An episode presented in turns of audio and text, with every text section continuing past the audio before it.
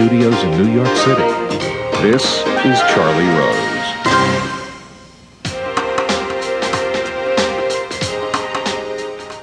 We begin this evening with the president's address to the nation on Syria. Momentum has been gathering to avert American military action. In a press conference on Monday, Secretary of State John Kerry suggested Bashar al Assad could avoid strikes against his government if he handed over his chemical arsenal to the international community.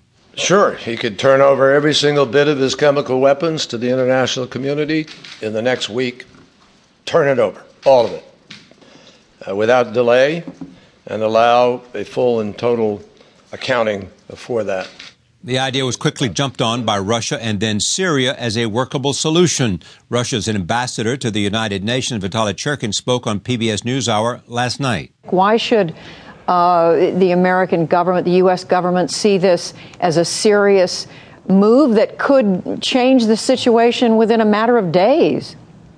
Because it is a serious move and it is a response to what uh, the Secretary of State of the United States said. And of course, uh, it can be disregarded or uh, it can be somehow interpreted in a negative way. And the United States can go ahead and uh, do this military strike, which would uh, uh, eliminate any chances for a political settlement, which could have catastrophic consequences for Syria, and which would make that war another American war. Also, last night, President Obama gave six interviews to six networks in which he addressed the evolving proposal.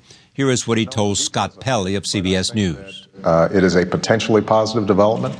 Uh, I don't think that we would have gotten to the point where they even put something out there publicly uh, had it not been a credible uh, military threat uh, from the United States and those who support serious responses to what happened inside of Syria. During my exclusive interview with Syrian President Bashar al Assad on Sunday, he seemed to suggest that he could be willing to hand over his chemical weapon stockpile, even though the issue had not become public at that time. The president is prepared to strike, uh, and perhaps we'll get the authorization of Congress or not. Uh, the question then is would you give up chemical weapons if it would prevent the president from authorizing a strike?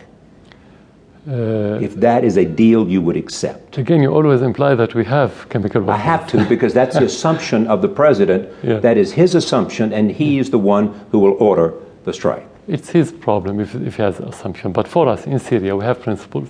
We do anything to prevent the region from another crazy war. It's not only Syria because it will start in Syria. You'll do anything to prevent the region the from region. having another crazy war. Yes. You recognize the consequences for you if there is a strike. It's not about me, it's about the region.